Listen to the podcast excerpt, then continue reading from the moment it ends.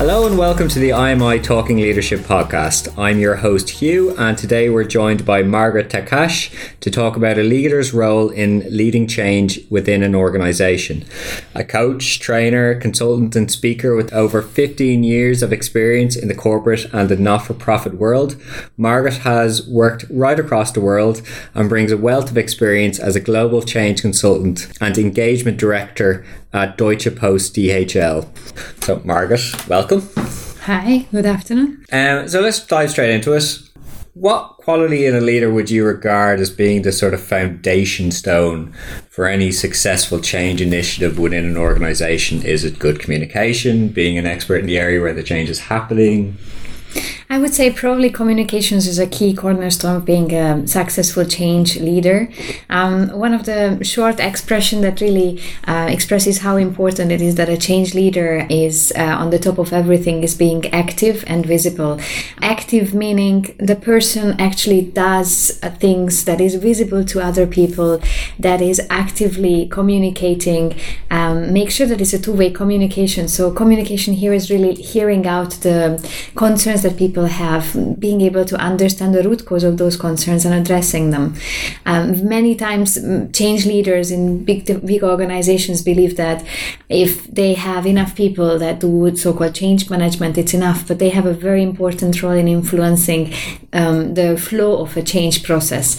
If they role model the change, if they really foster the understanding, if they make sure that they can and people can develop their skills and talent, and there is some kind of sustaining mechanism, mechanism that's when they will be really um, good good change leaders. And is that communication a consistent process? Is it as you say, leading by example all the time, or is it having you know town hall meetings every every week, every month? I think town hall meetings and newsletters are almost the basics, mm-hmm. and most of us in different organizations just want to put a little tick sign uh, by communications. It's however not enough. It's just really um, the very fundamentals to to sh- make sure that there is some communication, some clarity about what the change is about. But a good change leader would take time to enable some of their key people uh, to make sure that they can actually identify the influencers amongst employees, amongst stakeholders and equip them with the right skills to manage their resistance. So, as a change leader, I wouldn't say you would need to be responsible to tackle all the resistance uh, factors, but you would be responsible to tackle um, at the senior leadership level any any roadblocks and people who may pose those roadblocks, and make sure that your your key influencers and change practitioners are capable of dealing with the obstacles, the emotional obstacles that uh, will surface. And how should the message be sort of framed? Should it be a, just a sort of a mission type, should mission type statement, or should it be a very detailed um, sort of flow charts and this is exactly what we're doing and like pillars and you know all that sort of thing. If it comes from a change leader i would say a high level vision would be good to start with. Um, the big problem is when we just stay with high level visions. Um, i believe that a change leader should be capable of actually translating um, this new reality that he or she wants to drive the organization to into simple terms. Very often just telling people what is it that they will have to start stop and continue doing. Um, there's there's a very interesting study about what do people look at when they look at face um, Facebook or or YouTube um, movies and photos, and the answer is they are looking for themselves, and there's a reason for that. You want to see whether you look well, you don't look well, what are you doing in that moment, what kind of image you project, and the same kind of philosophy applies when uh, you and I find out about a change that our organization or community will go through. Uh, you want to see yourself in that change change, which means you want to know, okay, in the future of the movie of the future, what will I be doing differently? And as much as possible, you would need to emphasize as a change leader what are the things you already do well that you need to continue. So when you tell them what they should stop and start doing, it's not so overwhelming. And how should, I think you touched on a little bit there, but how should the, the senior leader sort of manage those resistances? And let's take one example the person that thinks they might lose their job. Mm-hmm. How should the, the, the leader sort of message and talk to those sort of people? Uh, let me give you an example. A couple of years ago, I worked on a finance transformation program in the UK. Within four months, uh, 80% of the employees lost their, uh, their, um, their jobs. This was a team of 80 people, so 64 people were about to lose their jobs. I was working with the CFO, with the chief financial officer, and, and her team. They were very much down in the emotional curve. They were denying and resisting the idea but from the global office, they were told either you do it or, or there will be consequences. As we often hear, it's my way or the highway. So these change leaders, the five of them, were really put in a checkmate situation mm. because they had to let go 64 of their people who, in the same year, January, got a fantastic um, recognition for being the best performing global team. Yeah. They had to let them go. They had to announce that it's going to uh, impact them. Uh, two, two levels of approach that they change leaders can do. One is depending on the country and the context they work in, they have to see what is the legal process that has to be taken care of. In some countries, it's very easy to let people go. In some countries, there are a great deal of worker unions mm. and negotiations. If that's not taken care of and the rumor mill will start, you before the implementation, you already have failed. Yeah. So take care of that one. The other side is the emotional side imagine that in this case 64 people and their families possibly living uh, who is going to be put at stake. Uh, the cfo uh, this person was i believe very emotionally intelligent. She said i'm not going to put a positive spin around it. I know in another country where this was announced the management team was kind of trying to make it a business as usual change but it isn't. Uh, she said that if um, she and her four direct reports don't agree on how to deal with the emotions and before they would start um, the implementation of uh, letting people go, they would fail. What they agreed on is they will have a town hall meeting because they have to legally announce mm-hmm. what is happening. And you asked me about the facts and figures and exact plans, so that has to be taken care of. But immediately after that, because people will get into the emotional pit very quickly, um, is for them to have small team meetings with the mm-hmm. managers mm-hmm. and then individual meetings in the very same afternoon. Um, these managers have to be also prepared on how to communicate that. Um, of course, in some countries there is a legal script that is given, but most countries actually allow some leeway in it. Um, and uh, in that case, we normally, as change consultants, we work with these leaders to prepare them for different scenarios. So, for example, what is the reaction? What is their reaction as change leaders if people say it's not the right time? I have this and that going on at work. I have this and that working mm. uh, happening uh, in, in in my life at home you have to be prepared for those scenarios. Um, and as a last note, these change managers, managers can't really be successful unless there is a very good trust and rapport already built. Because negative news you don't want to receive, mm. especially you don't want to receive it some, from someone that you don't respect or you don't accept we've been quite negative so far. Yeah. So let's let's talk about the sort of the, the positive positive changes, and we should probably just parse the sort types of changes that an organization would typically go through. I'm thinking of cultural specific projects. So, what would you say are the common types of change um, within an organization? It's funny you say we've been negative so far. Most of the times, uh, change consultants are called up and when it's really difficult change and there are lots of roadblocks. Uh, there are indeed positive changes as well, and usually we are not so much sought uh, after in those cases. Um, however, as you ask me about the typical types of changes, of course, you have process changes, system changes. Um, we have project team changes. Um, for example, enabling project teams to be able to tackle resistance. We also have team changes. For example, when a new manager, a new leader joins a team and the team seems to be struggling with accepting a new leadership style, it's not negatively, not necessarily negative, mm. uh, but it is something that we can help with uh, through team uh, manager uh, assimilation programs. And we also have culture changes, as you mentioned. Um, culture change is the fluffiest one. Often is to, for example, um, to f- define a guiding uh, principle mm. for the organization or values, and the leadership team or the shareholders even want to have that to be in the DNA of the organization. It's something interesting, something positive, yet until it becomes the part of the day-to-day operation and it's not just part of a powerpoint or a poster it's in vain mm. and uh, that's when we usually work with uh, with change leaders to arrange meetings workshops and even little inside competitions friendly competitions about how to bring those values how to bring those guiding principles to life um, during uh, change initiatives, I'm, I'm always fascinated by those senior leaders getting the right information. Um, how can they ensure that they get accurate information at the right time during a change initiative, which are which must have a lot of stakeholders with a lot of their own um, motivations. Mm, I think when you say right information, I would already question what is the right information. Um, I guess the truth, nothing but the truth. Truth is the aspiration of any change leaders. I would say there are two routes for this. One of them is the formal route of information flow. Um, so you have governance systems uh, within a project team, you have steering boards, whatever terminologies you want to use for them. There is a channel of communication that you should receive as change leader, um, preferably two way communications. Mm. Um, but I would say equally it's important to have an informal channel of information. Uh, this informal channel of information doesn't mean necessarily corridor talks, because uh, some leaders are saying, okay, I don't have time to mm. uh, stand by the water cooler or uh, just listening at the at the canteens to to dialogues, joining uh, to dialogues.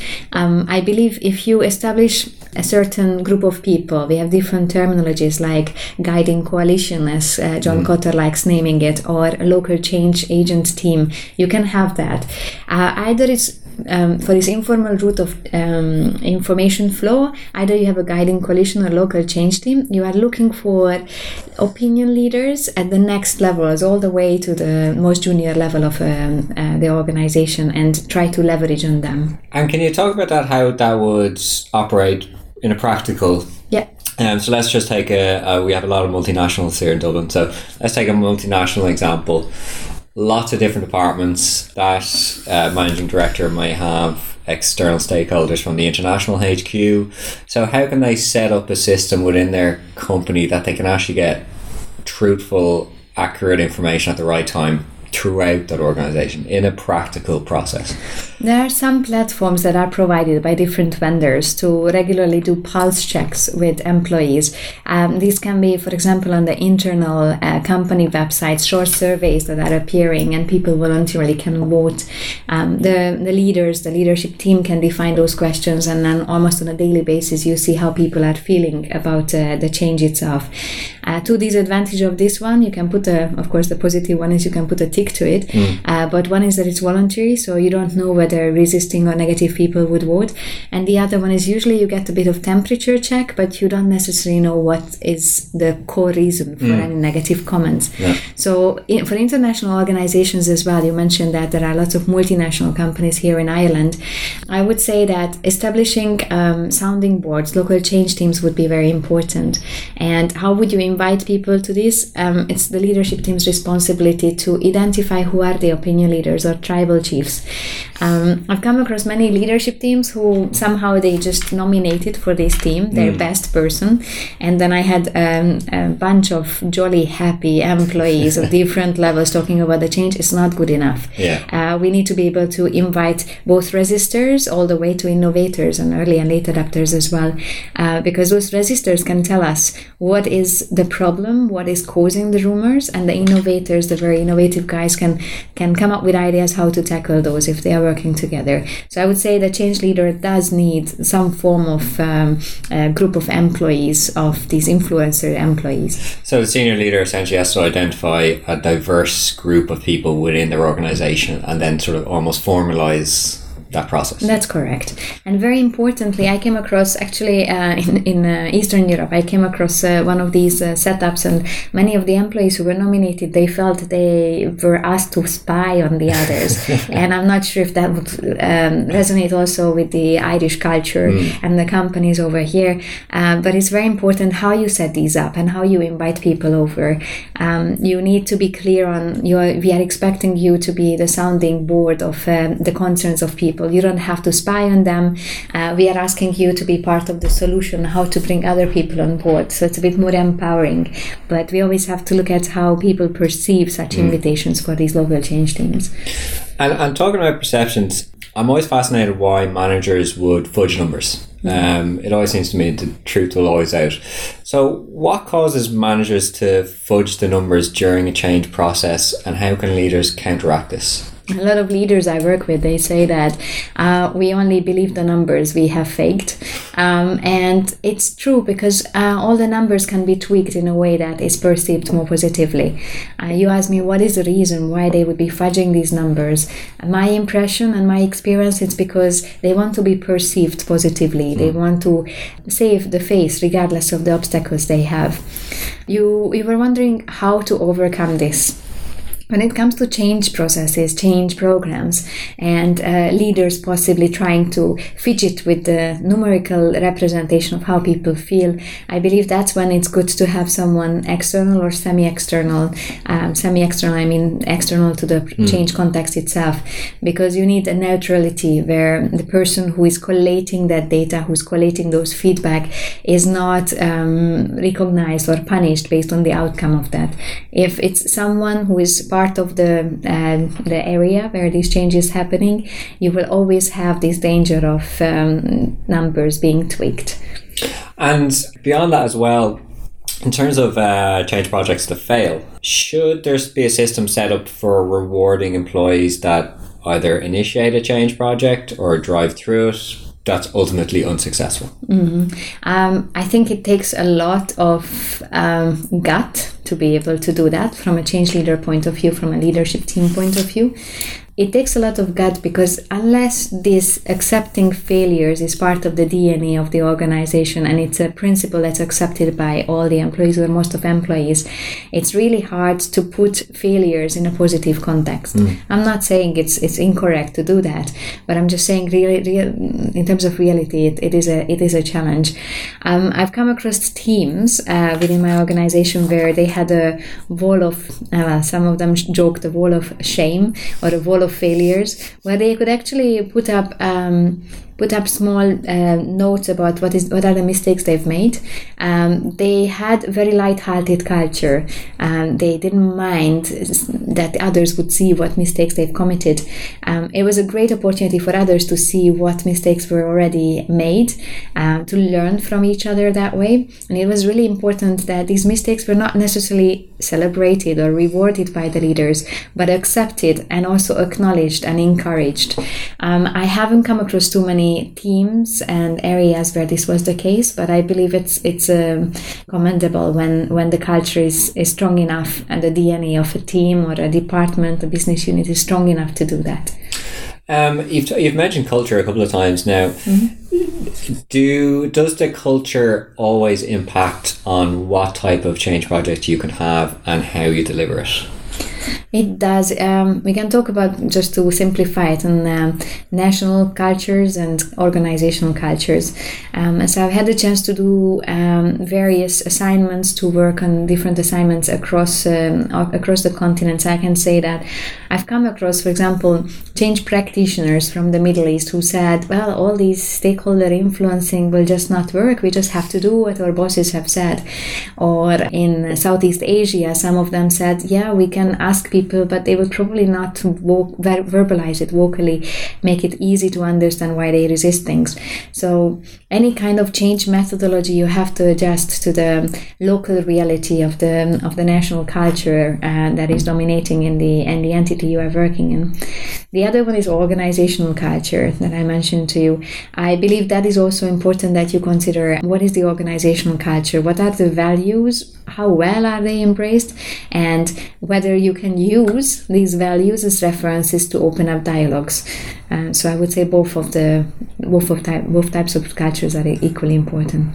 Now, changing tack a little bit, we've talked mm-hmm. about the, the communications of the message and the way the information should flow around the organization. When it comes to decision making, where should the decision rights go? Should the general philosophy to be to empower team leaders and members, or should decision making be centralized up mm-hmm. near the top? Mm-hmm. And you're not allowed to use the word balance in your answer. I'm happy not to use that word.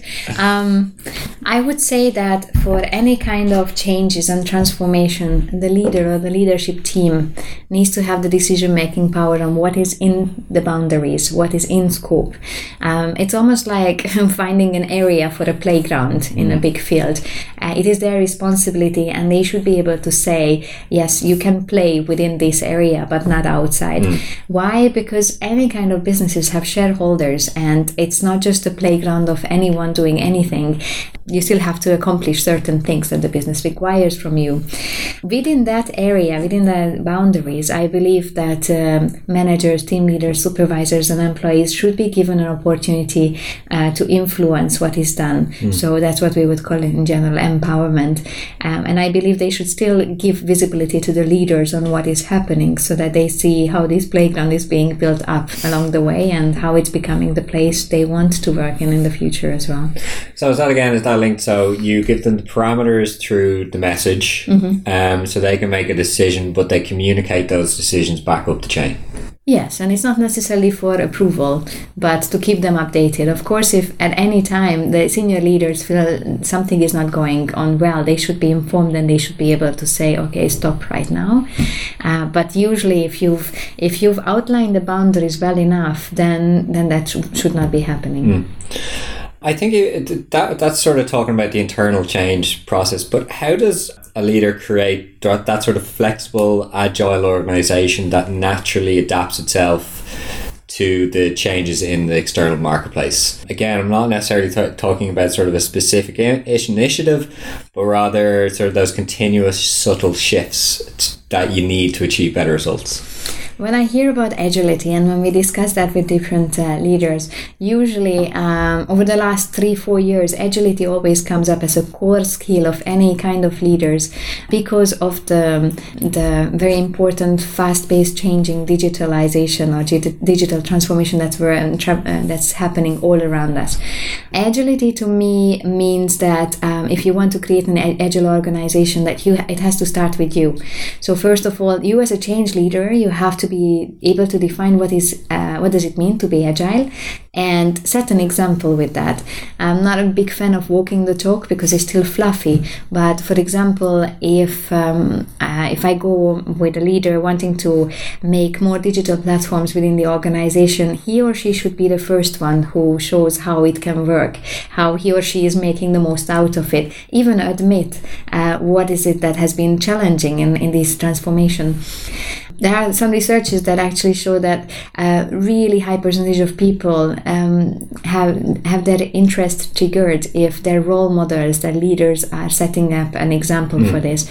A big bunch of people will follow any kind of changes. For example, in becoming more agile, if they see the data, okay, if I will do these things, then I will, I will, I will be able to do that. And also, if they hear inspiring or even failure stories uh, that they want to follow or they want to overcome or do better. How do we measure results? Is the parameters for any change initiative is it applied by yourself, or are there sort of standard standard metrics that you would say you should always measure this, this, and this? no standard metrics, but there are a bunch of them you can choose from. Um, almost always there is a measurement on uh, whether the project or the change is on time and on budget. Uh, these are the technical, the hard facts. Uh, good change leaders would also see whether people are tagging along or not. And for that, you can do, for example, pulse surveys that I mentioned to you. Um, when we are managing different uh, change initiatives, we often often do change perception uh, profiles where we ask people around certain aspect of the change and how do they perceive, for example, the change being led, whether there is, there is a shared need, whether the to be scenario is clear, whether they feel they are heard and understood, and those those kind of uh, feedback you can actually um, put into numbers and you can uh, you can compare them. Uh, a big uh, warning sign there if you do it for an international organization an mnc you have to be careful on how you compare these results across cultures um, because the results can be very high even in a negative setup for example in the philippines and they can be really low in japan where they are much more critical of any kind of surveys Um, this is a very good way to put numbers into perceptions because some leaders are much more comfortable dealing with information and data than just comments and uh, reasons for people to resist. And uh, one of my recent experiences was that we asked people to answer uh, on a chart uh, how happy they are with the different activities I just mentioned on a scale of one to five. And they had to do it first on their own. They said, okay, I think on a scale of one to five, I feel that the change is being led by your leaders quite well. So it's four. I think the shared need is somewhat clear, three, three and a half. Um, I think the to be state where we are going to be, what will be different, it's really bad, it's one. And as we had this bunch of people, about 60 of them, going to the stage, well, stage, uh, to a big flip chart just to put up the same dots themselves into this chart, um, what we realized is that what was on the individual charts that we gathered afterwards, they were anonymous, and what was on the big flip chart were different. And this initiated a fantastic dialogue with the change leader, the CEO of that uh, area, because that was a clear sign that even though you say uh, trust and openness is one of your values, your employees don't dare to tell you how they feel about mm. the change. And this has triggered to various discussions about what he could do differently, his leadership team, and how we could repeat the exercise in a way that we can actually do something with this perception assessment. It, it's interesting what you say that in terms of because we talked about being a good communicator, etc., as, as a good um, thing for a CEO. But for those leaders and those change leaders, uh, are there common misjudgments or even personality traits that commonly cause leaders to misfire during a change initiative? It's a tough one to answer because, of course, there are some personality traits like a leader not wanting to admit mistakes, him or herself. That might be right away um, um, a blockage in terms of uh, helping him or her to become really good change leader. When it comes to being perceptive, uh, enough and self reflective, I would say that makes a big difference. A really good change leader there's to drive the change, there's to influence and also provide some stability to people. Um, there's to uh, challenge the quality of the outputs that comes uh, come across, but very importantly, also a good change leader has to be mindful. If if as a personality trait um, a change leader is not mindful is not able to recognize his or her emotions recognize in other people these emotions i think that would most likely put that change leader at risk of becoming a strong change leader ever. Um, working down throughout the organization? There's lots of organizations that are constantly putting initiatives uh, innovative projects does change uh, fatigue ever occur where employees just say, oh God, not another one? And uh, again, how can leaders sort of recognize that? I think most leaders have a gut feel that there is a change fatigue, and most of the organizations have plenty of changes going on in a parallel manner. So that's a common common syndromes I would say from the from the teams and areas I have worked with. It is easy to recognize. That's when when you announce a change you want to create awareness and you want to ask them do you want to be part of the change? Most people just stay silent or they just turn away. So it's fairly easy to recognize that. Um, the biggest challenge with change fatigue is that when you manage a lot of changes and people haven't got through their change curve it will be too overwhelming and both their productivity and their motivation and engagement will, will decrease. When i talk about the change curve it's just starting with all of us reacting to any kind of changes with a first moment of denial. Then we resist with all our forces, all the facts, what's happening. We get into a, a pit of a danger zone, a pit of uh, feelings. And then eventually we will get into exploring and accepting phases.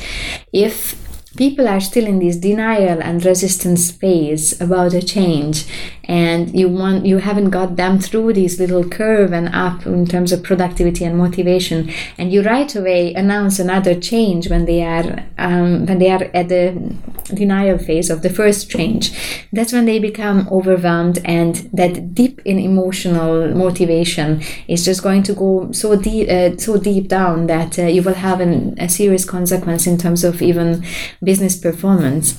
Uh, there are lots of researches that show that if employees are not motivated, if they are not engaged, it influences how they handle the customer's requests and uh, customer satisfaction will suffer. When customer satisfaction suffers, those customers will not stay loyal. They will leave to the competitors. They will just let that organization go. And obviously, this would heavily influence two things that a lot of shareholders actually, first of all, um, look at, which is profitability and business growth. So, this first step that I just mentioned to you, this engagement, this keeping people on board, helping them through this emotional curve out of the denial and resistance is a must. A lot of change leaders don't want to work on this because it's so much easier to work with uh, templates, reports, mm. and the technical part of project management uh, because people do speak back, uh, Excel tables don't. So uh, there's still a natural tendency of rather going um, uh, the easy way, but you need both the technical and the human factor to take care of. And let's go to the opposite end of the scale. Um, that sort of mature company that has been doing things the same way for year on year and year and year. What's the danger in sort of change boredom, let's say? Mm-hmm. Again, can you recognize when there aren't enough empowered individuals within your organization that are actually trying to drive change. Mm, these organizations might also be become like dinosaur organization who always done in a certain way everything. And there is always a danger that um, if an organization have got in a role of doing the same things, if they feel overly confident about their their position in the market, that they would lose out on the dynamic ideas and innovations of let's say small startups or simply young innovators from different generations, of course. It's quite visible because their financial results, the two elements I mentioned to you, business growth and profitability, will be uh, going down year on year. So um, even the hardcore information driven leaders have to admit something is wrong. Mm. Okay, uh, final question. Let's take the, the really long view into the, the future how should major companies handle the switch over to automation and even beyond that AI and robots? Are there lessons we can take from the move to a digital world that's happened over the last few decades? I think when it comes to AI, automation, or even the digital transformations that we've been seeing for a, for a while now, um, even the changes before, they all have a common uh, threat um, in, in, in these uh, experiences. And it is that people don't resist the changes they resist being changed. So um, most people know that the digital transformation within an organization is needed and it is the next step because they see it at home they see it on their phone on their gadget with their kids. So there's not much of a challenge on okay we have to do it but you need to be able to make it easier for them to digest. So understanding what will be different with automation and ai how it will influence their jobs their day-to-day work, the expectations from them, I think will make it uh, very, very important. I'm sorry, just follow up that. Is that literally the CEO standing up and saying, "This is what we think is going to happen. This is what we think"? Is mm. it again telling the truth, or is it just managing expectations? It's managing expectations, but it should not be just the CEO who say that. When I talk about change leaders, it does not mean just the board members. Uh, it is all the way to supervisors who are managing groups of eight to ten people, or managers who are managing that many people. Uh, change leaders, to me, can appear in many, many levels of the organizations, and by far not uh, by far far the CEO would not be sufficient. And if I may add to it, some people glorify change management and change leadership, but I think, and I'm a, and a consultant in this field, to me, change management is common sense with a structure. Common sense because you all have to rely on your gut feel, your intuition when you work with people, when you realize there is resistance, what might be the case. Um, that common sense is in every each and every of us. Uh, the structure, common sense with a structure. In change management, there are lots of tools, assessments, matrices that you can use in order to objectify what you are sensing. And the two together, your common sense, your intuition, and some tools and practical um, practical techniques that can help you uh, overcome these challenges. Shall it be automation, AI, cultural transformations, anything? Perfect. I think that's a lovely way to end it. Uh, Margaret, thank you very much. Pleasure. It was a pleasure. Thank you.